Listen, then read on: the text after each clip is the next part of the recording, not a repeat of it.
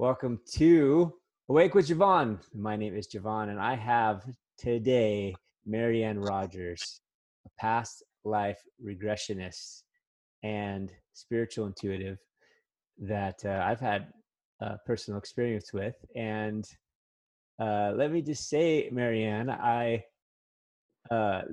when you start talking, there's something very soothing about your voice. I like listening to you. Oh, that's nice. Thank you. I don't hear that. I can't say I hear that too much, but all right. I don't know if it's the tone of your voice or just kind of who you are, but it's nice to hear your voice again. Welcome to the show. Thank you. Appreciate it.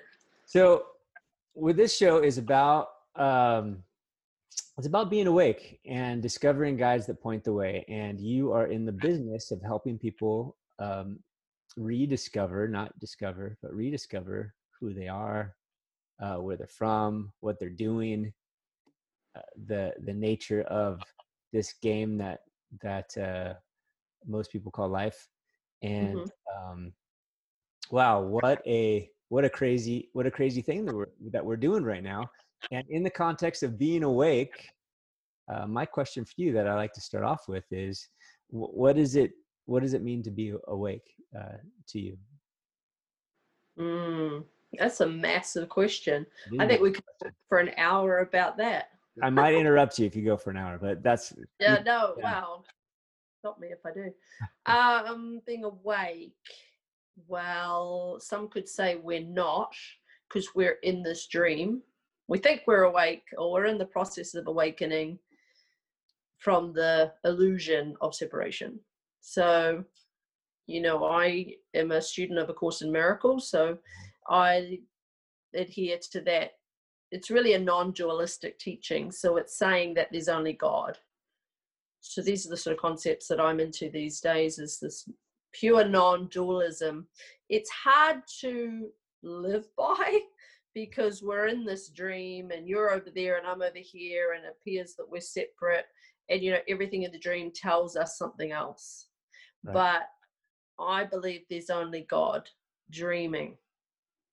And so the awakening process is we're really one, but we're all waking up, and it appears that we do that at separate times.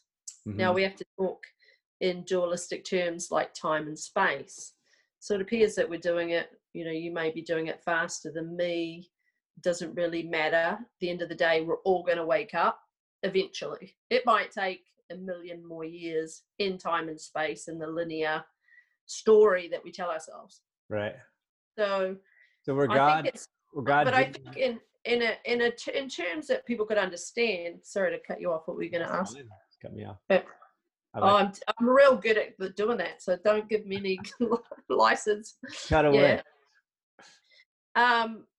I think, you know, that's in lofty terms, like there's only God. Okay, that's great. Well, how do I get there? How do I get into that awareness? So I think in incremental terms, it is an increased state of awareness of your true nature. Yes. So coming out, so it's sort of an incremental, has to be in increments. We have to wake up gently. We can't just be like shaking a baby that's having a nightmare awake. You wouldn't do that. That would be cruel. That would be startling. So to the ego that's very invested in this fearful story here, it has to be a gentle awakening, or we'd become terrified.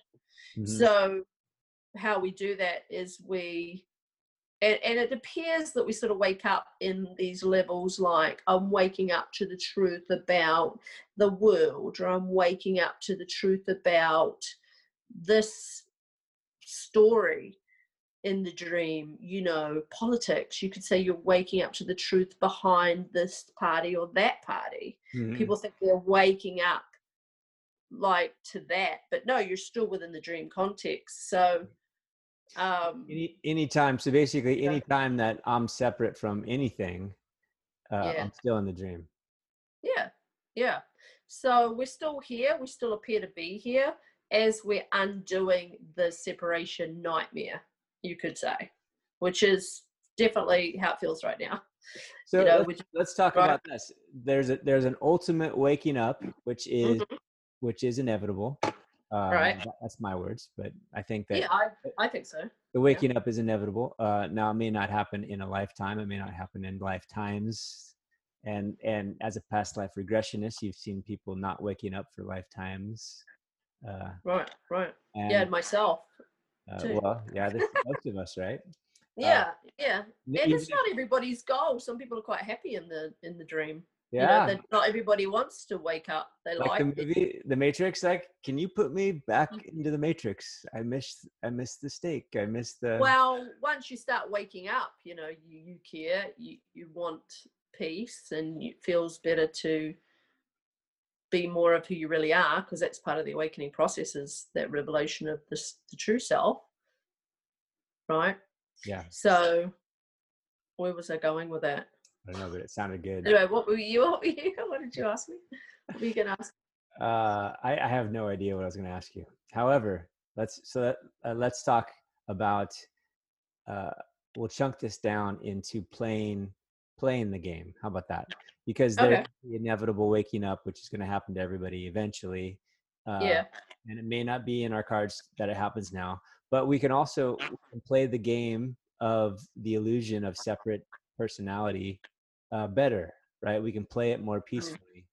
So what does that look like? And tell me, as a past life regressionist or a spiritual intuitive, how do you help people? I keep on saying game, but it's kind of like a game that we're playing with ourselves. We are ultimately the same one. If we are ultimately God dreaming that we're us, so we can have a separate experience, how do we have this experience thinking we're separate more peacefully? Is that possible? Or is that what we're doing here? Absolutely. The key is forgiveness. And this is not your grandparents' forgiveness. This is quantum forgiveness, which the Course talks about, is remembering that you're dreaming and then forgiving it from that place, like nothing ever happened. So it's much different to, oh, you really hurt me, you're a guilty bastard, and now I'm going to be charitable and forgive you. That's the old Newtonian idea of forgiveness, right? Call that bad thing good and pretend. And so, sorry? Yeah, I'm gonna call that bad thing good and just pretend like it's good. It's like, it's sort of like, you really hurt me, but I'm gonna do something nice for you and forgive it. Whereas the quantum forgiveness, or true forgiveness, from a Course perspective, is, look, I'm dreaming this up. I'm doing this to myself. Nothing's ever really happened.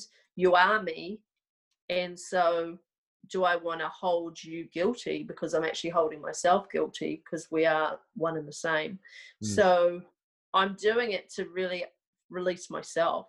So every time I extend forgiveness, you know, I'm releasing myself from the illusion. So I'm actually undoing the illusion by using forgiveness. But the trick is, you got to remember you're dreaming. So it's sort of like, otherwise you're just going to make it real and reinforce the illusion. You're not actually undoing it. So, if I dreamt last night that you killed me, and I woke up today and I was really pissed off at you. Right. That's sort of what we're doing in the dream. I'm just like, it really happened. You really hurt me. Yeah. Killing might be a bit extreme, but to serve a point. You wake up and like, why did you do that to me? And then you'll get an action. And then you'll be like, oh, wait, I dreamt that whole thing up. Now, it's much easier to forgive you from a place of, oh, it was just in my mind, then you really did it. You really did something. So if we can go, so I have to go there. This is what works for me, is going, I dreamt it up. Now I can forgive it from a place of it never happened, because actually I need you to get home, because I need to see, it's too painful for me to see my stuff in me. I have to project it out on the screen, in the movie, in the game, onto you, so that it's outside of me, because guilt feels so gross that I have to like project it out there and put it on you. So now you're guilty and I'm free. But really it's just keeping the whole thing going. So, and use this year for forgiveness. Boy, if there's not a ton of opportunities, and, you know, I'm as passionate about anybody else, even though I know I'm in a dream scenario, I still get into the rhetoric of the day and which side, you know, I have a side and a team and I hope someone, certain person wins, and, you know, I'm into that too. But I have to remember, like, I'm doing this to myself. I'm making these figures up. They're in my dream and I need them to be wrong. And it's the classic victim story, you know, this, the good guy and the bad guy. And, you know, a victim to this dream, and I'm doing it to myself. That's the irony. So I'm doing it to myself and I think I'm a victim here and these people have done me wrong and poor me, and that's just going to keep me stuck, and that's going to get me coming right back into another body to be a victim over again. Now, I know that is very similar to my pattern in other lifetimes, is this victim story. Like, I'm always sort of this martyr in these other lifetimes, often, you know, trying to go for good, and then I get bumped off my path or something. So now it's like, okay, let's stop doing that. Let's stop being a victim to everything and everyone, and the economy and the this and the that and the neighbors, and, you know, it goes on and on forever. Yeah. So, and it's like, see it as what it is. It's actually, we're trying to wake ourselves up, but we don't really know how to do it. So it comes in increments. You can't wake up all at once. It has to be a bit of a process. And you just start undoing. All you really have to do is forgive whatever is pissing you off on any given day. Is remember, I'm dreaming, I'm doing this to myself, and my thoughts are causing me to suffer. I'm keeping myself in hell, and it's only by my thoughts. Like, we can suffer incredibly with one thought. We can go right to hell on this one thought. It shouldn't be this way. It should be like this. If this person was different, I'd be happy. All these things, right? Now, if I can just look at that one thought, why am I suffering today, and bring it to the light and see it again based on, am I in heaven or hell right now? Am I torturing myself with these thoughts? Am I scaring myself, or am I liberating myself? Am I remembering the truth about where I really am? So we talk about the dream, but the good news is where I really am is I'm still in the mind of God. Or I'm still at home in love. I've never really left. I've only left in dreams. So that we've got to remember that, because if we just go, I'm dreaming all the time, then it's like it can get a bit meaningless, because it's just a dream. What does it matter? Well, it does matter, because of where I really am. And I just want to get back to that in my thoughts. Starts with thoughts. Like, you can go right back there today. You don't have to wait to do some long process of waking up. You can just go there right now. That's the beauty of it. Awakening is, it could be now. And even though I'm not completely awake, like, I've still got the ego to undo, I can still find peace in this moment, because I remember the truth about me and I remember where I really am.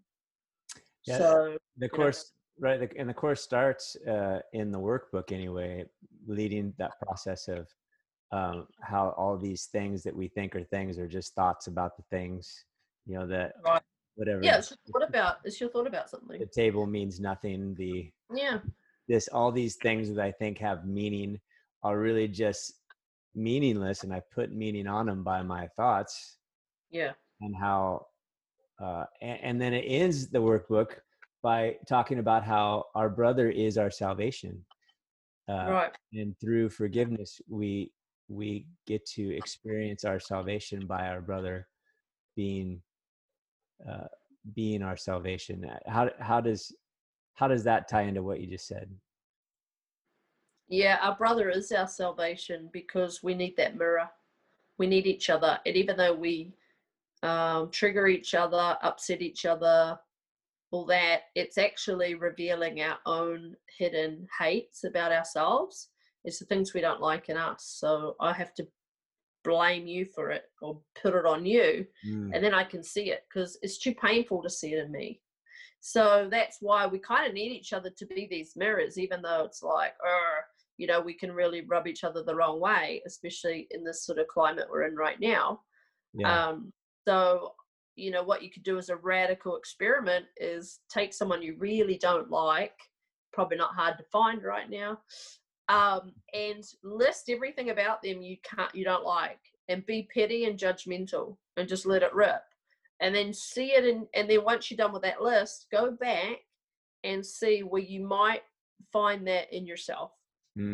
and then forgive it in yourself. And then that person probably won't trigger you as much, because they're actually just showing you where the call for love is in yourself, mm-hmm. where there's a deficit in me, where I'm actually judging myself. So all my judgments are actually how I feel about myself. Yeah. And some people have a lot of judgments, and some people have, you know, less judgments. Depends on what kind of lives you've had, what you've gone through.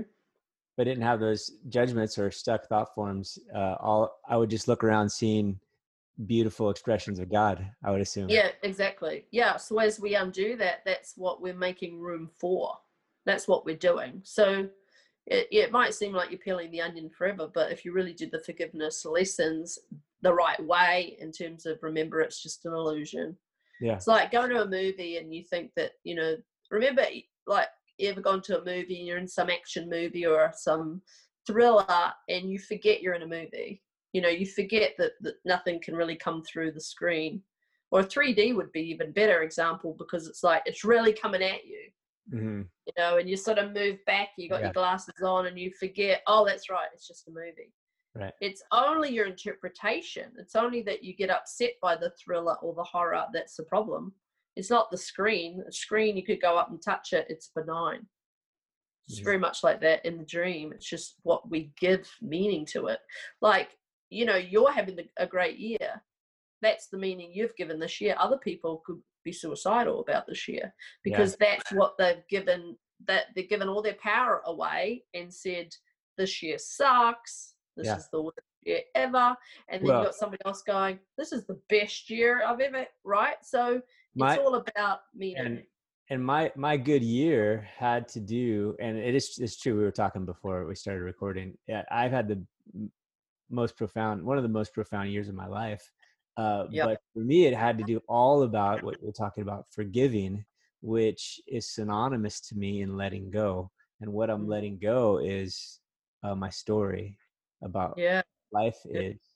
And as I've let it go, it's been this beautiful open space, like a void almost, but it's immediately filled up with this abundant love of God. And it's really still, which makes me personally uncomfortable, because I'm very addicted to activity. And it's been a beautiful space, though. There's something new has been nurturing and growing through me in that seeming void. It's not a void, but it seemed like a void at first. Yeah. And I'm glad you mentioned that, because it's similar to how I felt this year too. Like, it's not an outward success that I'd be excited about anyway. It's the internal shifts that have happened. And I do think for many of us, we needed a really unique time to, you know, simply, even for some, just be forced to stop, like forced to slow down. Mm-hmm. It's like, we'll just take this year off, is sort of how it feels. And know it, like, you know, no offense to anybody that's battled with illness or, you know, losing their jobs, anything like that. But, you know, it's like, whatever happens in the world, there's always a gift. There's always something in it. Like, even when it seems, you know, that whole silver lining thing, I guess. So that it gives me confidence and not worry so much about, like, say, who gets in or how the world appears, because, you know, there's a vibration you can live in that doesn't really matter. Like, it doesn't matter to some extent. You know, you create your own environment. You live in your own. Yeah. Tell me about vibration more. Field. How does that affect us as a normal Western human? Like, are we are putting out different vibrations with different emotional states, a different like thought patterns, like when we're thinking about certain things and how we focus, whether we're holding on to grudges or not. I mean, is that? I'm trying to translate that, because that. I think definitely. I think we kind of jump around a bit based on what we're focusing on, exactly what you're saying. Like, my energy feels a bit lower today because I got sucked into that debate last night, which I kind of wish I hadn't. And then I had to sort of pick myself up again this morning and go, you know what? It doesn't matter. because I live in my own frequency. Mm-hmm. And actually every time there's a recession, for some reason, we do better. I don't know what happens. But it reminded me, like, because I don't live based on, you know, what they're going to do for me. I take responsibility for my own life. I can't live by, oh, are they going to feed me? No, I'm going to feed myself. Like, right? That sort of mentality. Like, I can't live dependent. So, you know, yeah. It definitely is about focus. Because at any given time, like I said, we can focus on heaven or hell, the light or the darkness. There's plenty of darkness to look at. There's plenty of woe is me, whatever story. But it takes, and I do think being in the world, that is sort of a default setting of the ego, even though our natural state is love, peace, and joy. If you don't choose that, if you don't choose those things on purpose, the ego is just going to run the show and take over and look at this and look at that and those people and, you know, that whole thing. Yeah. So we have a default of like separation. Is that what you're saying? Like if you're not intentional, yeah. The default is. Yeah. The default is the fear paradigm that, you know, the matrix, because that's what we created when we split from God, or thought we did. In dreams, I'm talking, not in reality, but we think we left God, and we made this fearful world, and where God wasn't really welcome, and it was the story of separation that the ego could hide out in. So that's just based on, you know, that's the story of the Course and how the split happened. In truth, it never happened. We've never left. We're just hallucinating. But look, it doesn't matter what you can wake up. You know, I'll give you a great example. Mother Teresa was awake. She undid the cycle of birth and death because she saw everybody with the eyes of love. So compassion, love is the fastest way to raise your vibration, and it's the fastest way out of this dream illusion, is to see your brother as yourself, because in him you'll either lose yourself or find yourself, because that is the reflection. So sometimes you just have to put yourself in that love vibration. It's not always going to happen naturally without some focus. And so it's like, you know, I'm just going to make an intention. I'm not going to wait for the feeling. I'm going to set an intention to love and to be compassionate and to be kind, because we're all going through quite an intense battle, you know. Yeah. Even if we're not, we're in this together. We're in this collectively. So that's we right. are, you know, that's all anybody deserves is love and compassion, even if they're on a different party and a different side to you. That's all they deserve, because it makes sense based on where they stand. It makes sense to them, their view, or all of it, their life experience, how they operate in the world. Even people that act crazy, if you really knew their story, you know, you wouldn't judge. We wouldn't judge. Oh, yeah. So much going on that we don't know, right? Not only chemically and historically and genetically, but karmically, we're coming into this world with stuff and decisions that we don't remember. Exactly. Yeah, I know. And I had that feeling this year, like, wow, I signed up for this crap. You know, like, and then Spirit gave me a download about it, and said that we've agreed to this. And that this needs to happen to alchemize and kind of reach down and get to these deeper levels of fear for many old souls to be able to transmute that energy. Like, we wouldn't, if you don't get to the fear, if it doesn't transmute, if it's not able to come to the surface and be forgiven and let go and re-alchemize back in, right, or cleared out of the field, then it's just a block. It's just another block to the awareness of love's presence. And that's what we're waking up to. So that all we are is love. All there is love. But it's just a funny way to do it, because it's like, in this shit show, go find the pony. You know, find the love in this. It's challenging. Find a pony in here somewhere. That's right. It's challenging, but, you know, the journey's in. It's not, you're not going to find it on your television screen. No. That's for sure. No. You know, the journey, the pieces within. And until we find inner peace, we're not going to fix the world. It's an individual. If everybody just focused on their own forgiveness lessons and their own inner peace, we'd all be awake. and there would be no problems. But what if the world was working perfectly, out of a catalyst machine to help us to choose? You know, it's like perfectly to, you know, to be the mirror. Yeah. What if that was? So I know it's an intense time, and for some people, they're just trying to get through it. They're just trying to survive it, and that's okay. Like, I'm not saying I don't win the war every day and choose love. Sometimes I get right into I get sucked right in because, you know, as an old soul, I've got all the stories to go along with all the possible scenarios. So tell me more about old soul. Old soul versus so when we met. You told me that I was not an old soul, but a new soul. You had a different word for it, though. What's it called? I would say, and you may not be new in terms of young. You may be, I feel with you that you're more of a volunteer here, more of a starseed.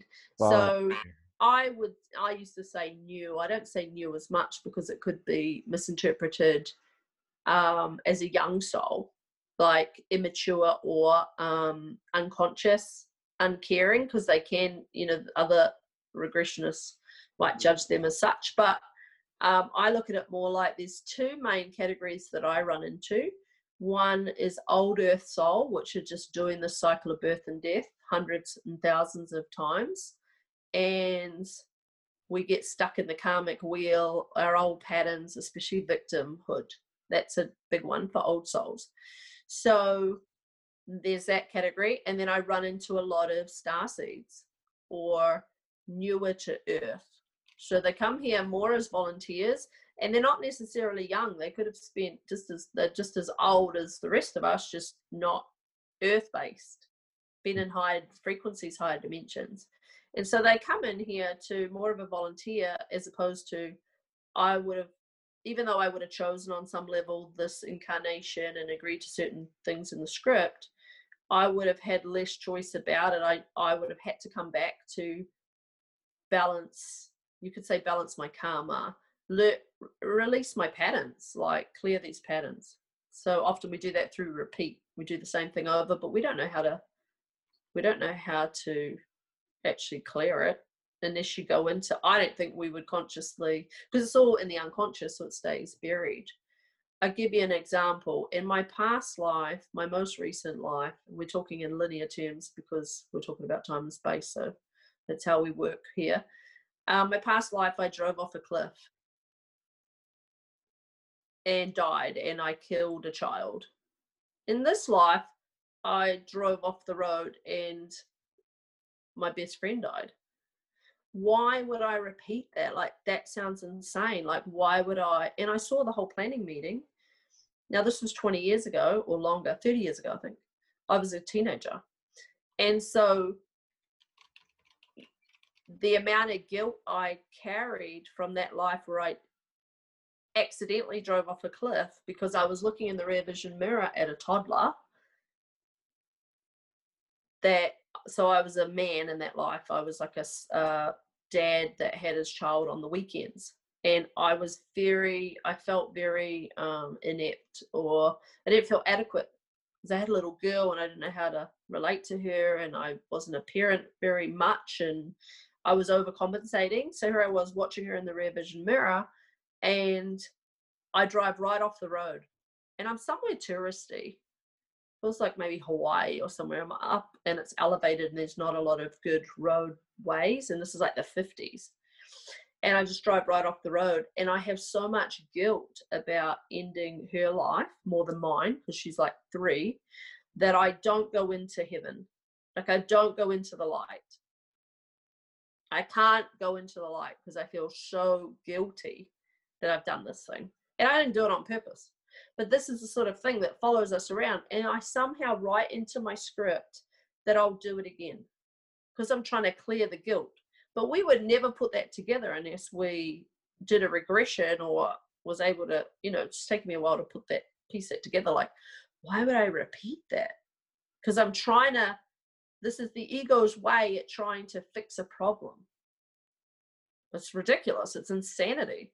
So this is sort of insane stuff we do, just to out myself, but you know. So your ego, this separate identity, follows us after death then?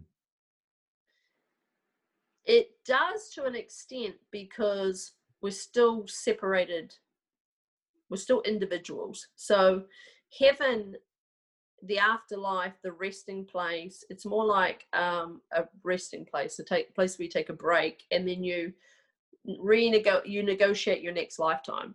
And so we're trying to resolve things, but often we're just like repeat them, write them into the script, like I'll do it again, and then this time I'll learn. Like, how would you ever learn that?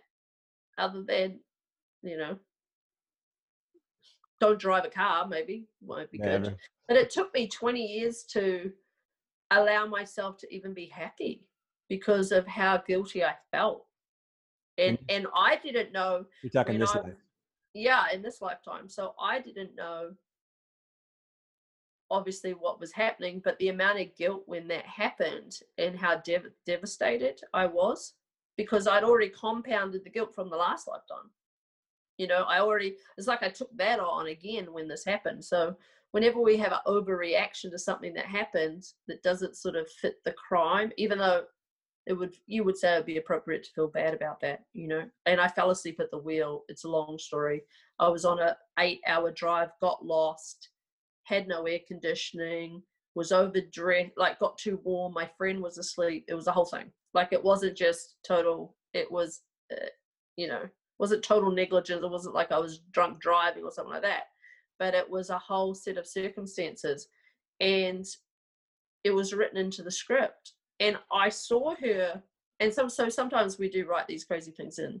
And so often when I have clients, I'll ask them, I'll feel into the energy of it, I'll ask if they want to clear their contracts. Because we have these contracts, like, I'm going to go through a divorce, or I'm going to get, you know, lose everything, or have a horrible disease, so that I'll learn this, X, Y, Z. It's like, just learn it now. You don't have to always learn things through a horror. Let's stop there before we go too far here. Yeah. There's a planning meeting. I want you to talk about that. And then there's contracts that you agree to. We're not talking about you as we know you here. We're talking about you in between lives in this place that is maybe almost heaven, or this other dimension where we're not in a body, we're not incarnate, but we still have an identity as us. We still are separate. Yeah. I like that better than ego, because I wouldn't say, because like when you channel souls that are crossed over, they're quite free of ego. They don't really have that, you know. They're always like full of forgiveness. They don't care if their spouse moves on, marry somebody else, like, you know, things that they might bug them in their personality here. But yeah, we're still individuated. So on the other side, we do these crazy things where we get these people that are going to drive us nuts, and then we agree to be born into their family. Wow. Like, I don't know. Or, you know, people say, because we choose our parents. So, yeah, we do. But it's like, they have to be an energetic match. So, you know, I was born with a belief that no one cared. So I had parents that would sort of keep that story going, because that was something I was trying to resolve in me. So, you know, it can just... That's why we want to undo the ego, because the ego is pretty nuts, and really at the end of the day it just wants to keep these stories going. It looks like it's trying to help us heal, but it kind of just keeps us entrenched, you know. It really wants to, it acts like it's here to sort of protect us and keep us safe and all that, but it's really trying to keep itself safe, itself alive.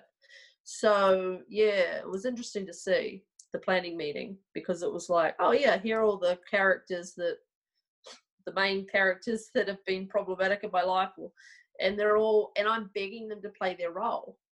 Like, I'm asking them to play these difficult roles, and they're agreeing, you know, and then they're having their planning meetings, and it all kind of comes together. So to some extent, because we're not back in oneness. We're still in the story. So heaven and earth are both illusory. They're different sides to the same illusory coin. It's still illusion, because you're individuated. But oneness is when there's no more need for any of it, and it all disappears as we go back into oneness, which means everyone you've ever loved, every animal you've ever loved, all one whole complete ball of love, so to speak, is the closest we can come to understanding it in our concept, because it's without form and it's just pure bliss. So that's my goal. That's awake. So when we talk about awakening, that's what they really mean. Not death, not just leaving your body and going to heaven. That's not it. That's a temporary break between hallucinations. Well, it's a different hallucination, right? A 1 degree awake, so that you can go back to the less awake. It's nice. Go back to the workshop. Yeah, it's easy, but the thing about it is you forget. You come in and you forget everything anyway. Yep. So as a past life regressionist, this is what you do. You help people to integrate these concepts that often have no real meaning, like forgiveness and love and these kind of things, and help people to see how that's what they're here to do, and why they suffer has to do with those things. I'm kind of putting that as what you just said.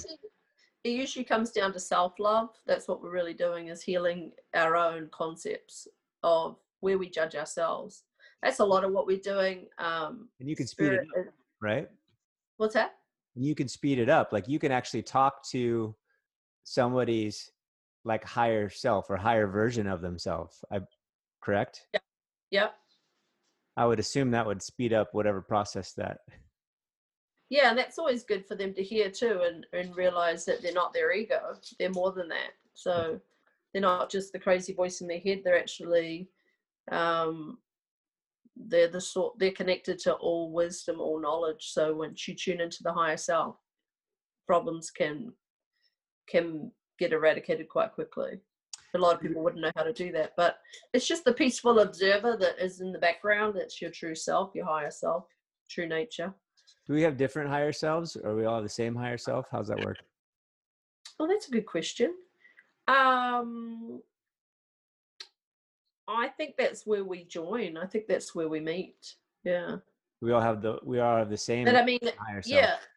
Well, if I ask your higher self a question, it would be different. You might probably get a different answer to what I'd get based on my individuation. You're still, individuated. It would depend what we're asking about, but there's always the truth to it. There's always real wisdom, real truth to the higher self, and it's not so hung up about like what we do and the micro details. It's more about the bigger picture, and the higher self always has a sort of a vibe of, look, just relax, don't worry so much, right? It's always sort of this feeling of everything's actually okay.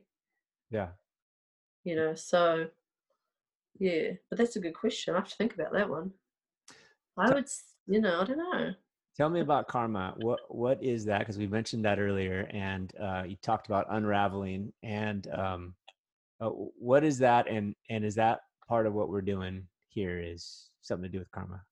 I love talking about karma. First of all, it's not punishment. God's not making you, people say like karma's a bitch and all that. It's like, look, God's not punishing us. It's not like what we do it to ourselves, and we punish ourselves more than God ever would. Part of the planning. We write this crap in. And we don't have to. You can just say, I just clear my soul contracts. I just clear anything I might have written into my script that is not in my highest good, that's not fun, that's not joyful. So you could say something very simple. You don't even have to. You just say, I just clear it. Just make it a white page. I fill it in myself. Anybody can do that? If there's anything that wouldn't, because you're the boss. So you can just change. You can change that. You have to be at a certain place to be able to make that effective? No.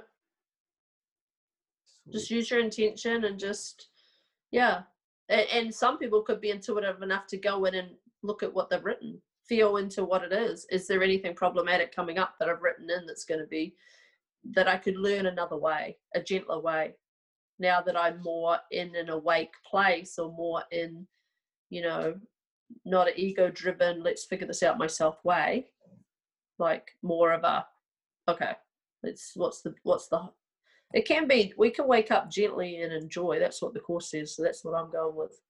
Gently and enjoy. It doesn't have to be through devastation. We don't have to wake up because we lose everything.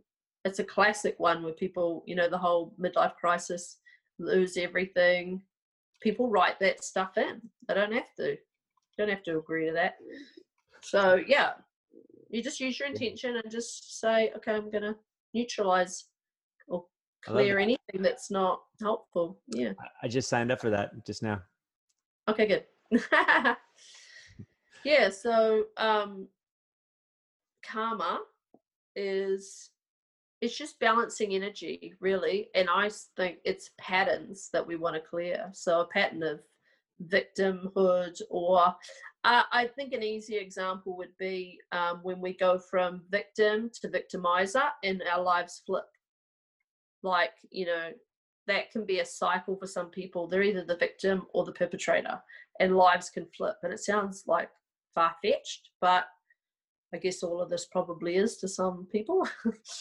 And then, so it's about breaking that cycle and not always being either the victim or the attacker. And then, so we want to neutralize that karma. So now we go into more of a peaceful place. We step out of conflict and we just decide, I'm done with that. I'm done with being at war. Because many of us old souls have just been warring for millennia and we're exhausted. Look, and we're still doing it. So it's like you have to make a conscious decision to step out of conflict, and I'm going to renew that one because I've been getting sucked in too. So I'm just going to remind myself to renew that commitment to come out of conflict. And I can be at peace in an insane world. In a warring world, I can still choose my own vibration, my own, what my world's going to be. I have to just go with the flow of the world. I can be in my own thing. But talk about karma, because it's a really good, people get really confused about karma. So the ego would say, look, I've got to come back and make amends and make up for all this stuff. Forgiveness is the fastest way to neutralize karma. It never happened. I'm just dreaming this. It only happened in dreams, really. So I know that, even as a regressionist, I know that these are people's dream lifetimes. You know, to them it was real. To me it was real when I was in it. But just like a dream, it disappears when you wake up. But when you're not awake, you still think you're in it. So the ego would want us to go through all this stuff and jump through all these hoops and prove ourselves and all this. But that's all nonsense. The truth is, none of that is necessary. You can just go right to peace right now, right to heaven right now, and just remember, I'm whole and complete. I'm completely innocent. The only thing I've ever done is dreamed. And no one's really guilty for that. You would have never say someone's guilty of having a nightmare. No, they're just dreaming. So the whole karma thing, it is what people believe. If you think you've got all this karma, some people really believe they have a ton of karma and they think they've got to work it out. Oh, look, you can go that route if you want, but I'm all for easy street. What's the easiest, fastest way? Like, so yeah, I don't get too hung up on it. And look, I wrote it into my own script, but I wouldn't have figured that out unless I did what I do, unless coming into this, figured out my own, you know, stuff. So, do you think the energetic place of the planet, like of the consciousness of the planet or the community, have an impact on how like the scripts that we write before we get here or when we get here? Like you say, let's take the easy street. Well, you know, what if you're born into Genghis Khan's time? And I mean, it would have been right then and this is now. This is why we want to undo while we appear to be here, because don't wait till you're born into, you know, that kind of world. Don't wait until, because, like, you know, it's easy. We're in Orange County. We're having a good dream. It's pretty sweet, right? But that doesn't mean in your next life you couldn't wake up and be, you know, have no food, no water, and no parents. So, you know, we bounce around. It's no promise that it's always a upward trajectory of lives that improve. It doesn't, it's not how it works. Mm. So that's why we want to undo it, because just because we might be having a pleasant dream right now doesn't mean it can't change next week, next month, you know, because nightmares have a tendency to do that. Yeah. But it does ease up. As you undo it, it does get easier. There's more peace, there's less stress. It does, you do make progress. The things that used to trigger me don't trigger me as much. Well, this right now might not be the best example, but in general, like, you know, when it's not, the shit's not really hitting the fan, you know, it's like, okay, there's definitely a progress.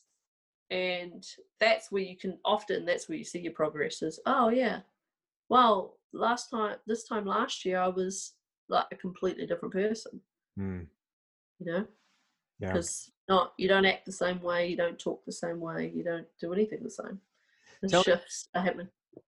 Tell me how this this gifting that you have happened, because it doesn't seem like we all have the ability to be a past life regressionist or a spiritual intuitive, or do we? I mean, are you special, or how did it happen to you? And is it something that is a pre-life thing that has to be? Well, I do have the ability to see past lives, and I'm a regressionist. So anyone can learn to be a regressionist. And I do think if you really wanted the gift to see past lives, you could give yourself to that. Like, study, learn, be open, ask guides, you know, tune into the Akashic Records. I definitely think it's learnable.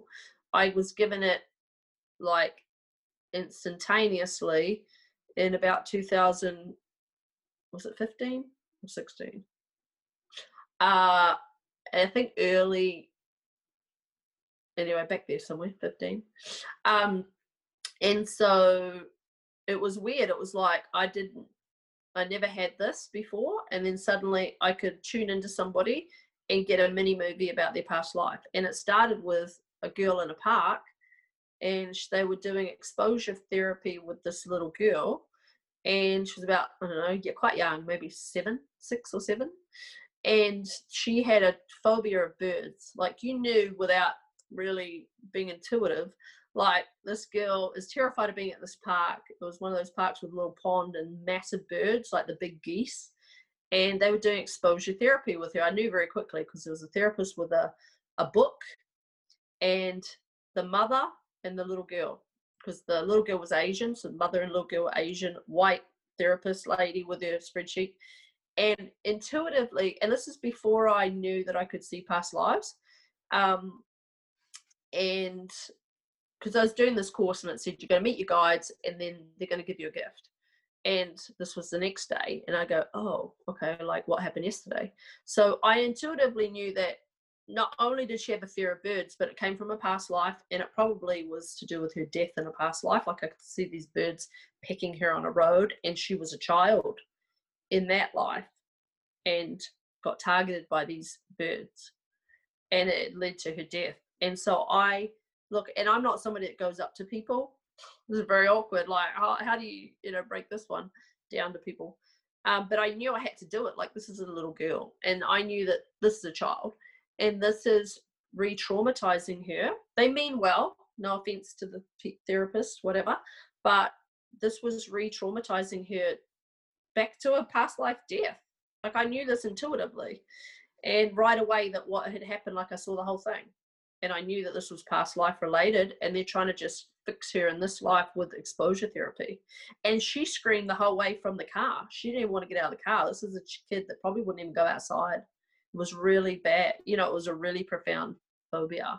And here they're bringing her to this park with these massive birds, like, adults would be afraid of, right? And so I go up to the lady, and Spirit's saying, go for the mother. Don't ignore the therapist, just go right for the mother. Because look, a mother doesn't care what she's got to do. When a child's in pain, you're going to do whatever you got to do to get that child out of suffering. So I went right for the mother. And I said, look, I can't remember what I said. I think I just said I'm a psychic because I thought, well, this is a psychic ability. Yeah. And I just thought, I've got to have some credence. So I think I called myself a psychic at that moment. And I went, which there is some truth to. Look, I'm a psychic because you know me. And I've never been in that park. And I've never been at the park at that time of day. I had my dogs. I decided to go to a different park. The whole thing was total set up.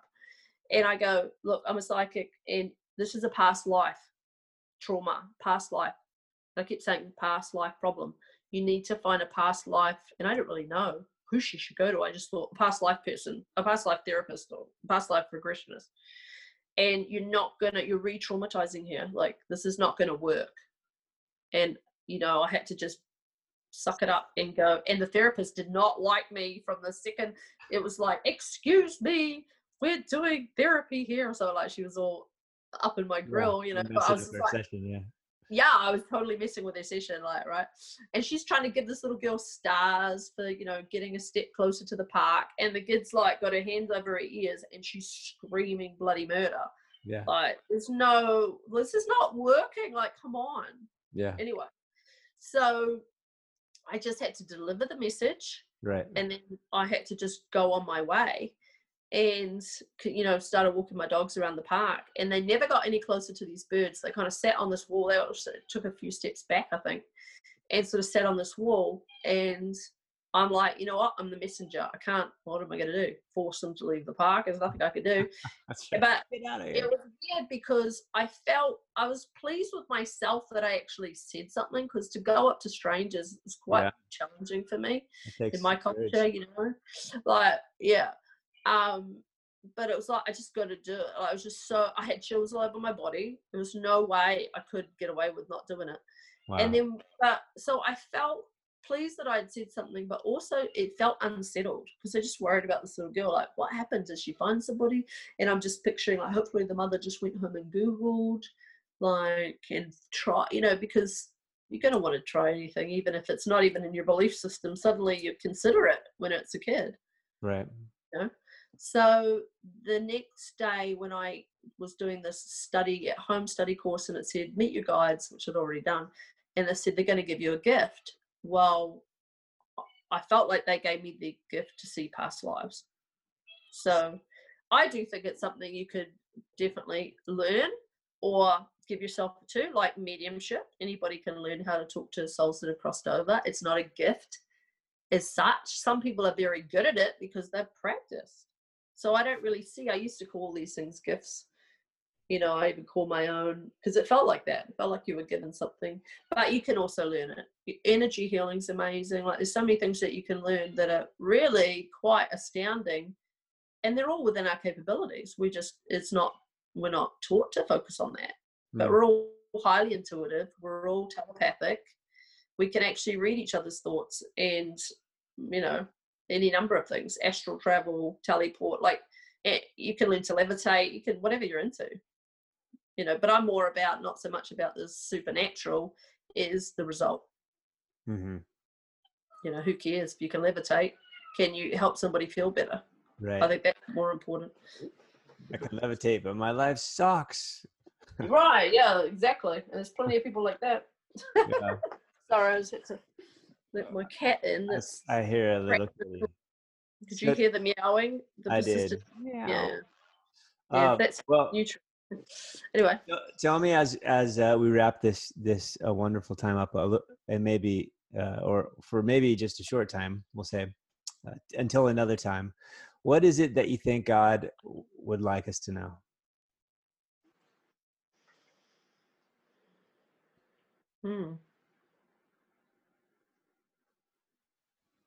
I think that at the end of the day, that all is well, you know, just to relax.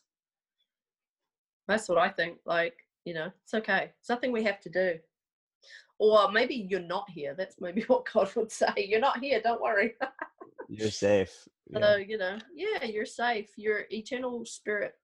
You cannot be anything but safe. Yeah. And you're not a body. So you must be safe, because without a body, suddenly we have no problems, no fears, no issues, right? That's right. Yeah. Well, thank you so much, Marianne. I really appreciate your presence and work in the world. If anybody wants to get a hold of Marianne Rogers, past life regressionist, spiritual intuitive, a number of other skill sets that she's been given and worked at, get a hold of her at MarianneRogers.com, which is MarianneRogers.com. All right. Yeah, very good. Thank you. You're welcome. You can also call her directly if you want, 949-742-2059. And her lovely accent. She's from New Zealand. That's a side note, but that's cool. Uh-huh. Thank you. And check her out. She is a lovely, lovely person with a wonderful way, and I think it'd be wonderful to connect with you. And thank you. Thank you so much. Thank you. It was awesome. That hour went really quick. It was really quick. I know. Yeah. Maybe we'll have to do it again, and we can talk about what I was texting you about, maybe exemplifying something that you do. I don't know. And I love your topic. I love that the focus is on being awake. So that's good. That's exciting. It is exciting. Yeah. It's a good topic. Yep. All right. We'll talk to you soon, Marianne. All right. Thanks so much, Javon.